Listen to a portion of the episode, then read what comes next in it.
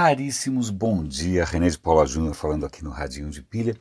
Curioso, eu não costumo mensurar, eu não costumo medir, eu não costumo acompanhar as métricas de nada do que eu publico. Primeiro, porque é, não é esse é, o meu parâmetro. É, segundo, porque também toda vez que eu acompanho, normalmente eu fico meio decepcionado. Mas é, eu hei de confessar que eu fiquei feliz quando eu notei que ao longo desse ano, 2018, é, os números começaram a crescer mais do que eu podia explicar, mais do que eu podia imaginar. Falei, será que isso é algum efeito viral? Será que alguém está divulgando? Será que eu estou sendo. Sei lá, eu não fui atrás.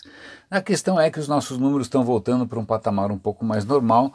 É, claro, né, é, não é exatamente bom para o ego, mas pelo menos eu me sinto é, num mundo um pouco mais explicável, né? Porque eu estava achando estranho aquele, aquele tráfego um pouco acima do que eu poderia esperar. Bom, de qualquer maneira, agradeço aqui aos raríssimos pela audiência constante, pela divulgação eventual é, e pela paciência com os meus delírios.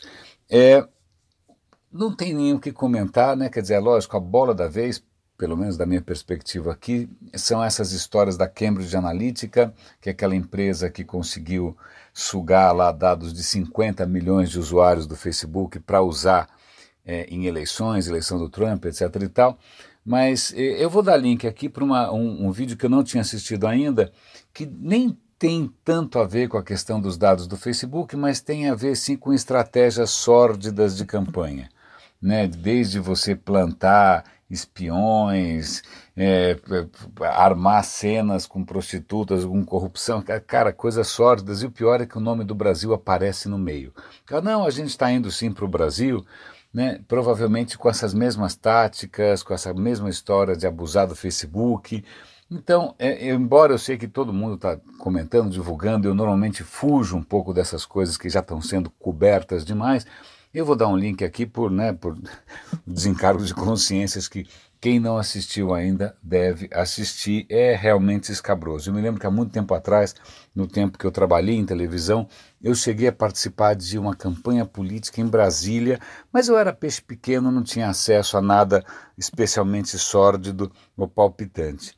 Mas, é, falando em Facebook, tem aqui uma notícia que é mais uma anedota do que qualquer outra coisa. Existe um quadro muito famoso do Delacroix, que é um pintor francês, que ele chama Liberdade Guiando o Povo. Ele mostra uma jovem é, como estandarte, é, liderando uma multidão armada, né, e essa jovem está com os seios de fora, né, a, roupa está rasgada, está com os seios de fora. É um quadro absolutamente icônico, né, é, é usado à torta direito, so, sobretudo por causa do tema, liberdade, mas pasme, o Facebook mais de uma vez bloqueou, achando que aquilo era cena de nudez. Né, que coisa bizarra, ele bloqueia o Delacroix e não bloqueia outras coisas mais sórdidas. Então, só para ver aqui. E o pior é que não é nem só um problema de inteligência artificial, eles contataram um moderador e o moderador falou nananina. Então, tem mesmo com intervenção humana esse puritanismo e essa falta de, de critério é, prevaleceram. Então, falando em puritanismo, tem uma história que não tem a ver com tecnologia, mas tem, mas que eu acho que é absolutamente encantadora, que é o bidê. Eu sei, não é um assunto dos mais, né, dos mais assim, não é um assunto de salão. Né? Bidê é um item de higiene pessoal. Aqui no Brasil a gente está familiarizado, mas é, nos Estados Unidos bidê inexiste. Tanto que, que, o artigo que eu vou é, dar link aqui para vocês, ele cita de um hotel na Europa que fala: nossa, nós americanizamos os banheiros todos. Isso significa o quê? Tiraram o bidê. Porque para o americano o bidê é um objeto tão alienígena que ele acha que é um urinol horizontal. Ele não tem ideia para que serve o bidê. E aí o artigo é, é, cita, o artigo faz aqui a história do bidê. O bidê nasce, surge na França, século XVII, XVIII, inicialmente como um item da nobreza. Então você teria essa banheirazinha no quarto, pequenininha, essa mini banheira para você se lavar né, eles não tinham água corrente ainda, e ao longo do tempo vão surgindo evoluções. Vai surgindo água corrente, vai surgindo uma bombinha para ter um jatinho de água para você refrescar as partes, é, vão surgindo inovações o tempo todo. E, mas acontece o seguinte: é, os americanos têm contato é, com o bidê sobretudo na Primeira e na Segunda Guerras. Mas de que maneira que eles têm contato? Frequentando bordéis.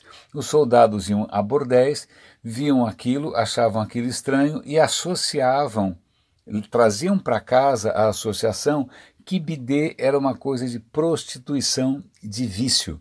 Então o bidê sempre teve uma mácula, né? É, é, como você trazer demais à tona as questões de sexualidade, as questões de feminilidade, de menstruação. Então o bidê para o puritanismo americano era um pouco demais. E aí a história avança, é, você tem tentativas, é, o Kellogg é o cara que inventou o cereal Kellogg's, certo? Ele tentou é, emplacar uma duchinha higiênica, também não conseguiu. Aí chega na década de 50, os japoneses começam a se encantar com a ideia de vasos sanitários um pouco mais sofisticados, eletrônicos, digitais, com jatinho de água 4. É, no Japão virou uma febre, os vasos sanitários são, parece coisa espacial, né, super é, é, modernos. Nos Estados Unidos, isso vira esse tipo de vaso interativo aí. Ele você vai encontrar ele talvez no Google para mostrar como eles são modernos e futuristas, mas de novo continua sendo um item exótico. E aí eles estão contando que finalmente alguém está fazendo um modelo um pouquinho mais palatável para né, a sensibilidade americana e por um preço mais razoável. E o que eles citam, o que eu achei divertidíssimo, primeiro eles citam que o impacto ambiental é menor, porque ao invés de você ficar entupindo os esgotos com, com papel higiênico ou com lencinhos, é, aqui no Brasil a gente costuma não jogar, no, né, não dar descarga com essas coisas, mas nos Estados Unidos, em alguns lugares, dão descarga com isso, isso entope, vira montanhas de lixo entupindo esgoto, é um troço nojento. Mas o que eu achei genial é que a campanha desse, desse, novo, o, desse novo vaso, ele fala o seguinte: se um passarinho fizesse cocô, fizesse cocô em você, você passaria papel ou você iria se lavar? É, digamos que é um argumento convincente, mas está aqui, quer queira, quer não, é, é, bidê não só é uma inovação, ele é uma tecnologia de impacto né, higiênico de saúde pública. Eu achei legal essa história e é interessante ver como essa adoção de uma tecnologia pode se confrontar com questões culturais bastante arraigadas. Gostei dessa história. O que mais que tem aqui de interessante para comentar com vocês? Tem um artigo que é eu, o título é um pouquinho. Eu me empolguei com o título, o artigo é um pouco chato, mas no final ele tem uma tese interessante. Vocês devem lembrar que algumas semanas atrás veio à tona que chips de computador, os processadores, eles têm uma fragilidade é, que foi chamada de spectre, meltdown, tal, que, que na verdade abre as portas para algum tipo de ataque de hackers. Né? É, e essa fragilidade nasce de uma tentativa de acelerar o funcionamento desses, desses chips, torná-los ainda mais rápidos.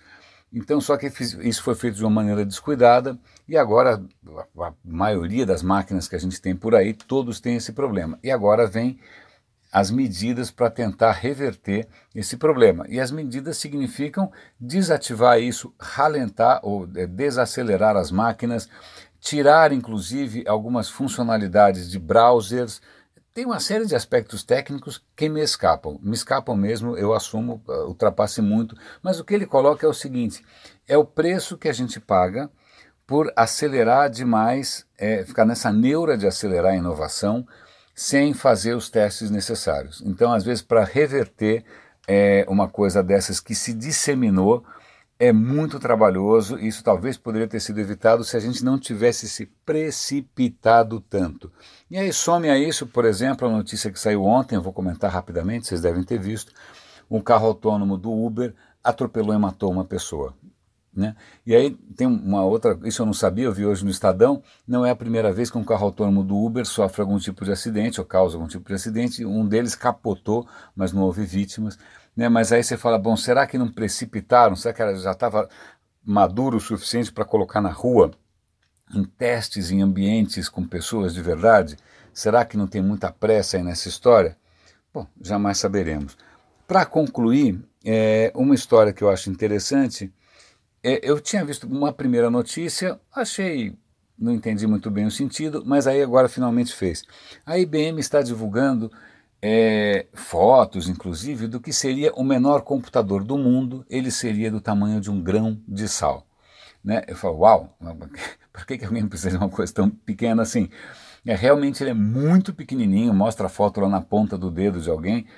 É, e a questão é a seguinte: agora sim a coisa fez sentido. A ideia é que esse mi computador microscópico, nanico, sirva justamente para levar o blockchain ao mundo da internet das coisas. A ideia então seria embedar ou colocar em objetos, em seja lá o que for, esses computadores naniquinhos, minúsculos, com capacidade praticamente de um PC da década de 90, um 386, alguma coisa assim, mas que eles seriam capazes de conversar entre si né, e alimentar algum tipo de processo à base de blockchain. Então, interessante, é, é, é curiosamente, blockchain é, realmente está avançando bastante né, em, em, vários segmentos, tanto da indústria quanto dos serviços. É, agora a gente tem hardware para isso. Eu achei que a notícia vale a pena e eu demorei para realmente entender por que diabos alguém ia fazer um computador tão pequeno. É isso. Eu acho que é isso que eu tinha para comentar com vocês hoje, meus caros. Eu vou só fazer um comentário final. Quinta-feira agora eu vou fazer uma palestra num evento chamado Future Pay, futurepay.com.br. Dê uma olhada no, no meu no Facebook, no meu Twitter e tal, que eu estou divulgando ali um código para desconto. Eu vou colocar, acho que também aqui nos comentários do, do Radinho de Pilha. Tá? É, é, o evento é dia 21 e 22, eu vou falar no dia 22 à tarde. Eu vou tentar registrar, como eu sempre tento. Se eu registrar de verdade, eu publico aqui para vocês acompanharem também. Raríssimos, é, René de Paula Júnior falando em mais um episódio aqui do Radinho de Pilha. Um grande abraço e até amanhã.